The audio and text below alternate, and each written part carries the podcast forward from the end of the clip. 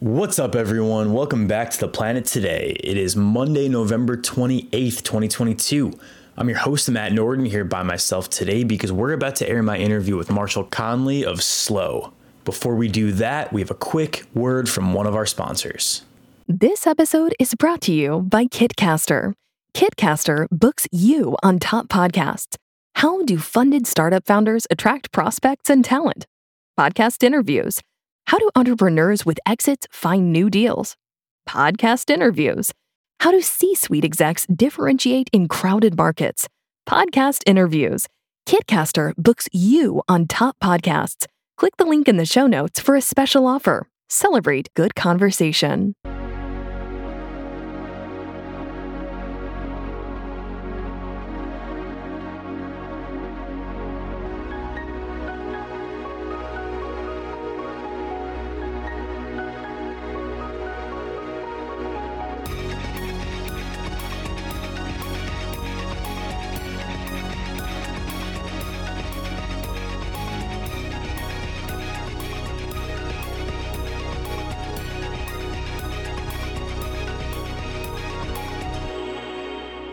Here on the planet today, we cover the latest in climate change, wildlife conservation, renewable energy, and environmental policy with two episodes every week coming your way Monday and Friday. And with that, we're going to get right into the interview. Today on TPT, we are joined by Marshall Conley of SLØ. Marshall began working with startups and small businesses after dropping out of university in 2017 uh, while focusing mostly on growth and sales. He took the leap of starting his own startup in 2021 when he joined MNTN Co. and eventually started SLØ with MNTN Co. founder Kristian Hansen to focus on the sustainable fashion industry. Marshall Conley, welcome to the planet today. Hey, thanks for having me, Matt. Yeah, great to have you. So, first question for you What first got you interested in environmentalism and sustainability as a whole? Yeah, sure. I mean, I think it's a it's a pretty simple origin story. I'm from Michigan, um, originally Michigan in the United States. Um, we're a massive freshwater state. Uh, you know, we're surrounded by the Great Lakes. Um, so growing up, my whole life, uh, you know, I've had these beautiful natural resources around me. I love the lakes, love um, you know sailing, swimming, um, anything you can do in freshwater.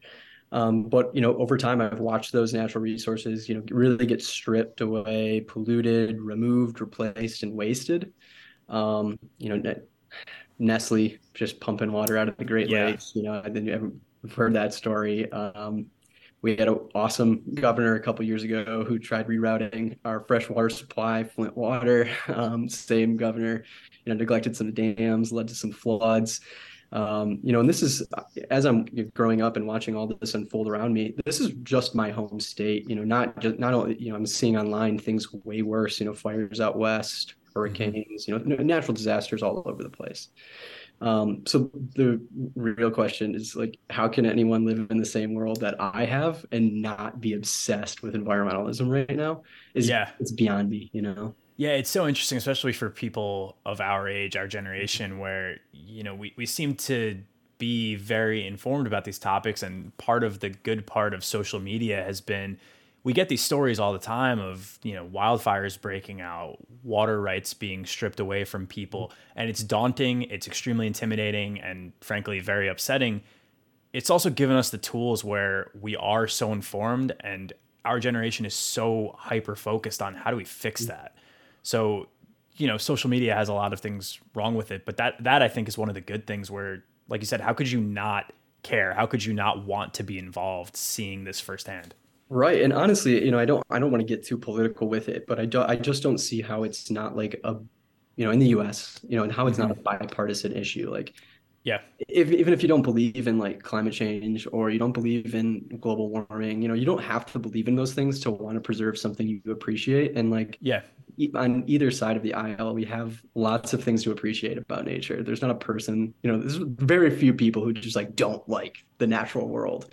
Yeah. So regardless of whether you're, you know, climate denier or not, like it just makes sense to preserve these things. And when you see bad things happening, like why not get in a preventative mindset? Yeah, and you know whether it's bad thing happening to people, your neighbors, people you've never met, or wildlife across the country. That you know, if you've ever been to somewhere like Yellowstone yeah. or Banff National Park, you know, there's these beautiful, pristine places. You might not believe in climate change, which if you don't, you're wrong. but like you have to care about those things, right? So right. Yeah. So I guess let's take that initial interest that was sparked by your upbringing and spending some time in, in your home state. What led you to where you are today, founding your own company and taking on this sustainability challenge? Um, you know, I mean, at, at, my core, I really just wanted to make an impact. You know, I think like a lot of people, you know, you just want to make an impact. You know, figuring out how to, you know, give yourself direction is sometimes difficult, but like I just wanted to make an impact. You know, my family's always been relatively eco-conscious. You know, not as like. Mm-hmm it never seemed like they had like this intent to be eco-conscious but you know they were very um yeah they, they farm a lot of their own food uh you know they source really make an attention to source locally for one reason or the other um yeah they're uh, religiously recycle um, my mom loves mm-hmm. you know mm-hmm. shop like thrift shopping shopping secondhand um so i mean this was all just kind of normal to me you know, it wasn't. It was. Yeah. No. No real transition. Just kind of came naturally. Right. There was never this like my mom never made this like push to shop secondhand to like be more environmentally conscious. It was just kind of something she did. Um, yeah. So these things never seemed abnormal or like much to me. So, um, you know, I think these like lifestyle things, if you will, just never really seemed like enough. Um, you know, I wanted to see industrial change. Like I feel like a lot of yeah sustainability is put onto the consumer. Like you have to do this and you can't do this. You can't do this. And I think it's really time like the the industries take, you know, take the lead on sustainability. Yeah. So if I could help create an example of like, you know, what sustainable industries look like, you know, that that was like a huge motivating factor for me is just try to be an example for people to like follow. Yeah, and I 100% agree with you. I think for the longest time we've always been, you know, as consumers, as the citizens of this country or, or around the world, it's been put on us a lot. And then you look at all these corporations where what's that? I think 100 companies are emitting like 70% of the yeah. world's emissions. Exactly. So, yeah, it's great when we as consumers are cutting down on our own footprint, but industry level, that's where we're making the real change. And that's where that dis- difference needs to be made. 100%. So, with SLØ, what role does sustainability play in your marketing strategies and how you're taking your company and, and expanding on it? The marketing play on sustainability, I think it's a, I have a certain guilt from it. I know, and I think this is, I don't know if I've ever really heard anyone speak on this, but like, I try to keep the sustainable portions of our marketing plan as authentic as possible because it feels like cheap to go out there and you know with everyone you know all these companies greenwashing um, i feel like it yeah. makes less of an impact and when you're really pushing hard on it you know there's some like level of guilt that like i don't know you can't like just guilt the consumers into like being more sustainable because X, Y, and Z are worse. Um, so we really try to just 10x the things that um, you know some companies do. For example, um, we partnered with a company called One Tribe. Uh, One Tribe Global is uh, an organization that does carbon offsetting. They take a little bit of a different angle, um, a little bit of a different angle than you know these like plant a tree organizations, where they actually go in and buy the land titles from rainforests around the world, um, and then through through our donations. So we make a you know a donation per product, and uh, they use that money to buy land titles and give those land titles to indigenous tribes who have ancestral claim on the land. Um, so we find it, you know, to be one part sustainable because we're preserving these trees, and they're all mature rainforest trees who, you know, have a long life behind them and ahead of them, mm-hmm. which is mm-hmm. important mm-hmm. because mature trees are the ones that absorb the most carbon. Um, and preserving those trees ensures the continual, uh, you know, absorbing of carbon. Where you know, when you plant trees, right. the, you know, they get planted really close together. They and it takes a while for some of those to yeah, take off yeah. and grow and actually absorb. Yeah, and this if they ever get to maturity, right? So, yeah. So we, we, you know, we were given like a recommended number for us to be carbon neutral via offsetting. We just 10x that number. Got it. Um, so we we preserve 75 mature trees with every pair of jeans we sell, um, and it's one of the, like the larger like chunks in our profit margin. Yeah. But it was really important to us to feel like we can actually go out there and market ourselves as a sustainable company and do so authentically. I think that's really not only noble but smart because there's a lot of people who are frankly getting fed up with the fact that you know you brought up greenwashing there are mm-hmm. so many companies that just aren't doing what needs to be done and then there's quite a few more that are saying yeah we're being sustainable we're doing all of these different initiatives and then they're either not or they're downplaying it or it's like hey we're actually increasing our emissions but we're going to pay other people to offset theirs. Mm-hmm. it's it's good to actually walk the walk instead of just talking the talk. So i'm sure there's a lot of consumers out there that notice that you're actually doing what you're setting out to do and actually being sustainable instead of just talking about sustainability. And frankly i, I think that's awesome Yeah, yeah, no, absolutely. And you you hit a good point. Like offsetting isn't enough. Mm-hmm. You know, like we we're we're really young and like offsetting was a really good way for us to start strong. Um, but you know, product and manufacturing are huge portions of that. You know, we have a roadmap to where um, you know, in the next year, we hope to have be offering a 100% biodegradable jean. Um, and there's there's one denim um, manufacturer, you know, on the market that I know of that makes a biodegradable, it's a biodegradable denim. Um, and a lot of companies just lean on that offsetting and don't focus on what happens in their supply chain, where they can really eliminate a lot of emissions. And um, you know, I do think that's really hard for a lot of companies, but I do think a lot of them sandbag. Yeah. Like I, I look at some of these initiatives and they're like, yeah, we'll be carbon neutral by 2040. I'm like, what are you waiting for? yeah and what's what's the steps to get there you know I, I think half of the time when people say oh we could do it by 2040 it's because they don't want to worry about it until 2039 Right, It's exactly. like show me show me like a roadmap of by 2025 we're doing this, 2030 we're doing this. If if it's going to take until 2040, sure, but show me how you're getting there. Exactly, exactly. That's the way I felt when I see these 2030, 2040 initiatives. I'm like, man, I feel like you could do that in a couple of years. Like how how Yeah. what are you tied into in your supply chain that you can't make a change for 18 years? It's so funny with, you know, our, our generation of being environmentally conscious where a lot of it is just so frustrating when you start to understand these these systems and it's either how do I channel this frustration into something positive or wow, I'm going to be pissed off all the time. yeah, exactly. So, for our listeners out there who might be more interested in the startup nature of your work and what you've been doing, what is equity crowdfunding and how does that impact not just your startups, but startups in general? Cool. So yeah, I mean, we um, so we we did our fundraising on a platform called WeFunder. It's uh, an equity crowdfunding platform. You, know, you can invest in startups you believe in for you know as little as like a hundred dollars. I believe their minimum investment is. Um, and I, I'm a huge believer in this concept. You know, I'm a, I was a huge Kickstarter, um, you know, like investor. Not, not I wouldn't say huge. There's people probably threw you know a lot of money on there. I like to buy backpacks and chargers Yeah. and stuff. So maybe I shouldn't say huge but I, I'm really a big believer in this like crowdfunding ideology. Um, and equity crowdfunding, I really believe, is going to change the way um, that ideas are funded.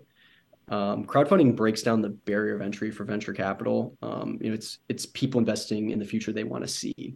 Um, and interestingly enough, you know, we we did our fundraising 100% off TikTok we went on TikTok and we're like, hey, this is what we have. We have this idea. We're going to make jeans. We're going to put pockets in them. We're going to reinforce the thighs. We're going to reinforce the belt loops. We're going to build it on a sizing system that works. And like, if you've ever experienced any of A, B, and C problems, head over to WeFunder and you know you can invest in this idea. And like, this is a community-owned, community-driven project That's super cool. we had a thousand people you know we had a thousand people invest you know 300000 not Yeah, each, yeah, but total. you know, and $300000 into this idea you know we didn't have a sample Yeah. we didn't have you know like anything you know we weren't pitching to you know investors we didn't have like you know profit and loss predictions or anything because we had no idea we're new we're young we've never done this before Yeah. but we had an idea, we had a vision, we had a basic roadmap on how we were going to get there. And people looked at that and they're like, yeah, you know what? That's what I want the future of fashion to look like. I'll give you a hundred dollars. And this entire project was built off of one hundred dollar That investments. is so awesome. I often feel like the, the Bernie Sanders campaign of of uh, of uh, startups. Yeah, just small incremental donations that just keep adding up. I mean, all it takes is people to believe in you. It sounds like you guys knocked that out of the park. Yeah, and you know, it's I think it's really important. It's a really important um, system. I think more for you know marginalized groups of people mm-hmm. in the country like it's one thing for Kristian Hansen and i to go into a vc firm and pitch them you know we are you know we are what silicon valley is looking for mm-hmm. not everyone is and equity crowdfunding gives those people who may have a harder time in silicon valley because they don't look a certain way or they're not from a certain background or you know whatever the case may be where they're going to get shut out of vcs they they don't have that problem as as much at least on these equity crowdfunding platforms. It's it's got to be so useful too. You know, you had mentioned people who don't look a certain way or come from a certain background. Not everyone has the institutional wealth from their family coming into things. You know, yeah. like generational wealth. That's what I meant to say. But some people with well-off parents can help them achieve their dreams by saying, "Yeah, we'll support you while you focus on this thing."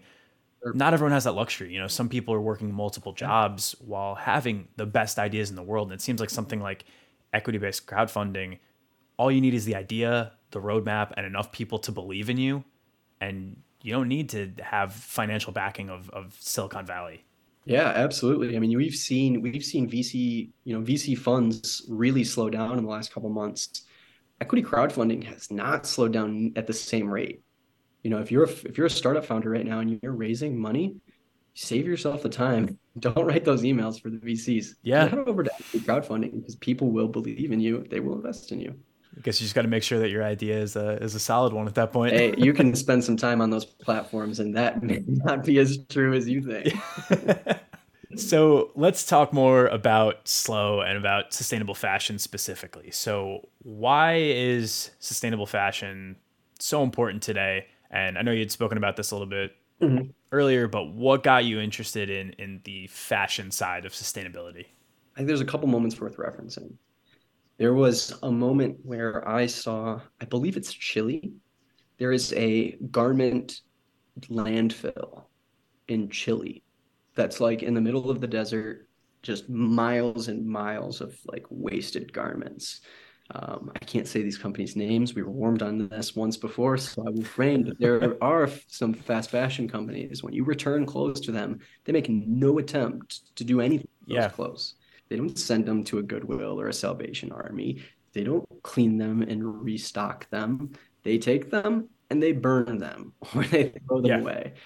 Um, you know, and, and seeing that and hearing that and understanding the process, how much waste was produced through the garment industry and then the other moment was when I saw that like 11% of global emissions come from clothing. And I'm like, how is that possible? And I'm not a big shopper. Like I, I, you know, may buy a couple pieces of garment, like a couple garments a year. Like maybe you know, mm-hmm. if I mm-hmm. have a wedding coming up, I may buy a blazer. If I ruin a pair of jeans, I'll replace those jeans. But it really put into perspective how much, how like how many units of clothing we're producing how many units of clothing we're buying, how many units of clothing we're wasting. Yeah. The carbon emissions just from the wasted clothing is like enough to scare you. And also everything that goes into that, right? You know, it's not just the emissions, it's the water usage, just the energy oh. usage. It's yeah. every part of that supply chain just completely wasted when things aren't used, aren't right. used the way they're supposed to be used. Yeah. And then the other end of that is some of the most poorly treated laborers in the world are garment workers. You know, you you going to you know Bangladesh or you know some of these facilities in you know the east are like nightmare material, like mm-hmm. fever dream stuff. And seeing that stuff is so sad. And like you, there was a couple, you know, a few years ago, there was a Moroccan facility where the workers there were literally stitching into clothing. We aren't being paid for this. Help us, someone. You know, and that's horrifying. Yeah. You know, like these people were obviously had no other choice other than to put their cries into the clothing they're producing. And like that stuff shook me. So the inspiration for getting into clothing to try to make that impact for you know aforementioned impact is is those stories. You know, you see those things, and I'm like, there's got to be something better. Yeah, and it's it's pretty scary when you talk about fast fashion. How like for every one company that's doing things the right way, there's probably a dozen plus that aren't. Oh man, and the amount of like white label companies out there that you know all source from like the same horrible facility you know it's mm-hmm. it's just bad you know and i have a couple like know i know this company is somewhat controversial in some ways and you know whatever but um i have a pendleton flannel and a pendleton jacket that my grandpa purchased in the 80s pristine condition, daily worn, you know, and and I think about some of those items. I'm like, why can't we make stuff like that today? Yeah. Why can't we make something that you could wear, you know, w- you know once or twice, you know, a week, and have that last more than a couple years?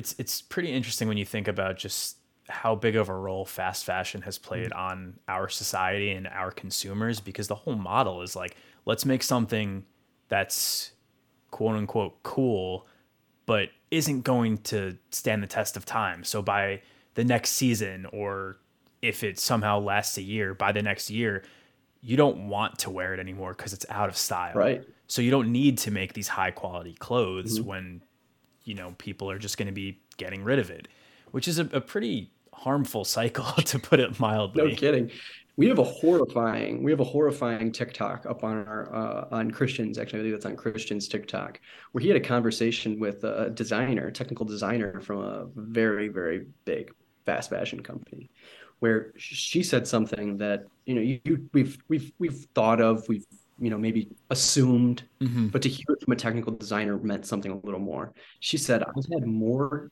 designs turned away for being too well constructed than like poorly designed. That's insane. And I I'm like, wow.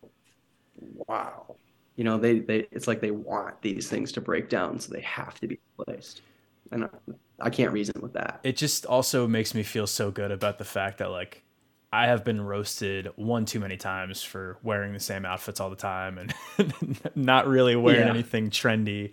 Um, I love flannels. I love button downs. That's about it. And they last forever. So, you know, I'm looking for stuff that like I can wear it one winter and by the time next winter rolls around, still the same old flannel. Exactly. That is my closet. My closet is a lot of just I'm I really believe in the essentials industry and clothing. Like what are the timeless pieces that I can keep for 10 years because I don't like shopping. I don't like it's it. stressful. So it's, it's, it's tough yeah, to look good, so yeah. I'd rather look decent. Right, exactly. so one more question for you that's related to something on the consumer front.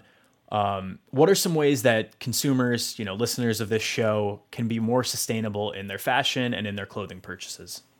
Yeah, I mean, I think it's I think it's um, uh, I'll say simple because it comes off simple. It doesn't mean it's as simple in practice, but you know, recycle, upcycle, secondhand. Um, you know, those are the big three. If you can you know, figure out where you can send your clothes when you're done with them, they're, where they're not going to end up in a landfill. Um, you know, figure out how you can use clothes differently, and try to continue the life cycle. You know, like we make clothes. You know, I, am not I'm not afraid to admit that the most sustainable way you can purchase clothes mm-hmm. is secondhand. You know, that's that's that's not something I'm going to ignore. Yeah. um, but the the other end of things is, you know, when you're when you're not doing that, when you need something, is is really just be conscious. Look into, you know, what you're purchasing. Look into what certifications they're, you know, bragging about, and what do those mean? You know, what did they have to go through? Um, you know, I think those are really the biggest things. You know, you can you can come onto our website, you can check out our certifications, and you can follow those certifications. Um, and you know figure out what we had to do to get those you know what information do we have to provide to get those. Um, same thing with our um, uh, certificate of carbon neutrality. Um, you know we have a we have a breakdown of why we're why we say that we're carbon neutral and you know if, if a company's not if a company's afraid to post that then they're probably not that sustainable. Yeah. You know? So look uh look look for a little more than the uh what their advertisers are telling you the, the little green flag maybe yeah exactly all right, awesome, Marshall. So we end all of our interviews with three fun rapid fire questions. Ready to go? All right. Yeah, let's hit me. First one, what's your favorite animal? Ooh, tiger. Nice. Number two, what is something you do to be more sustainable in your own life? Oh, you know, a big one recently is get rid of the paper towels. get yeah. rid of paper towels. We do not need paper towels. Wash your rags we no free ads, so I'm not going to say the brand name, but uh, at my apartment, we actually just got, a, I think like two years ago now, these reusable cloth kind of paper towels and they yeah. like stack together. So we have the old paper towel roll and we just put that around it. So you could, you know, rip them off like it's a regular paper towel and then just throw them in the wash. It's the easiest change to reduce. Like you would be amazed by how many pounds of paper go like a household wastes in paper towel. Yeah. Get rid of it. yeah, it's like paper towels, tissues. You could switch to yep. like bamboo toilet paper, and then all of a sudden you're cutting down on your paper waste by so much. Right. Yep. Absolutely. All right. Last rapid fire question, not so rapid fire, which is an ongoing bit on our show. But what is one environmental topic you think my listeners should be more aware of after hearing from you today? Let's figure out what's important to us planting trees or preserving trees. I love that. I don't know what the answer is. I won't I won't uh, I won't won't push any bias, but let's figure out what's which one's better. All right, if you're listening now, that's your homework right now is, is figure that out yeah. and report back by Friday's show and let me know what you think. awesome. All right, Marshall, this was awesome. Thank you so much for your time. If people want to keep up with you, keep up with SLØ, where is the best place to do that? Absolutely. You can check us out at slojeans.co. That is S L O J E A N S dot C O or the fan favorite, fakepocketssuck.com. that is so awesome. um, I do have one more question actually before we let you go. Speaking of SLØ jeans, I am in the market for jeans right now. Yeah. What what are you doing about the issue for us guys with thick thighs where the the thighs fray a little bit from rubbing together? Man, I'm glad you asked. We have the best. Are these the jeans for me? We have the best solution for that. So I'm actually wearing them right now. Um, I've actually been wearing SLØ jeans for days straight. Don't tell your viewers though. Um, That's awesome. I'll bleep that out. It's it's it's my it's my it's my rigorous test. But yes, so we actually have a system for this. We didn't invent it. We pulled it from um, so like architectural. Um, I believe there's a couple other fashion companies that use this concept in their clothing, but it's never been applied to jeans as far as we know. We use a internal uh, like gusset system on the thighs. So there's two triangular pieces of cloth that go from the the thigh down to almost to the knee. And what this allows it removes the seam from that point where your thighs are rubbing, which is important. Yep. It also allows an additional flexibility. So for our big thigh friends out there, these jeans flex more on the thigh region than your average jean does. Uh, we also have two hip gussets for the same reason. Um, yeah, so we we actually are quite popular with athletes, bodybuilders. You know, I have a couple friends who are bodybuilders who are excited to get their hands on our products because they can't wear jeans because their thighs are huge. Yeah. Um, so, yeah. That's awesome. All right, I'm gonna go to slojeans.co right after this interview. If you're listening, go do the same. Go check them out. Thanks, Matt. Right, that'll do it for today's episode of TPT. Thanks again to Marshall for his time today, and make sure to hit the link in your show notes to learn more about SLØ. Nick and I will be back on Friday for some quick hits to send you into your weekend. Until then, make sure to follow along on our socials at Planet Today Pod for more TPT. For the Planet Today, I'm Matt Norden. See you on Friday.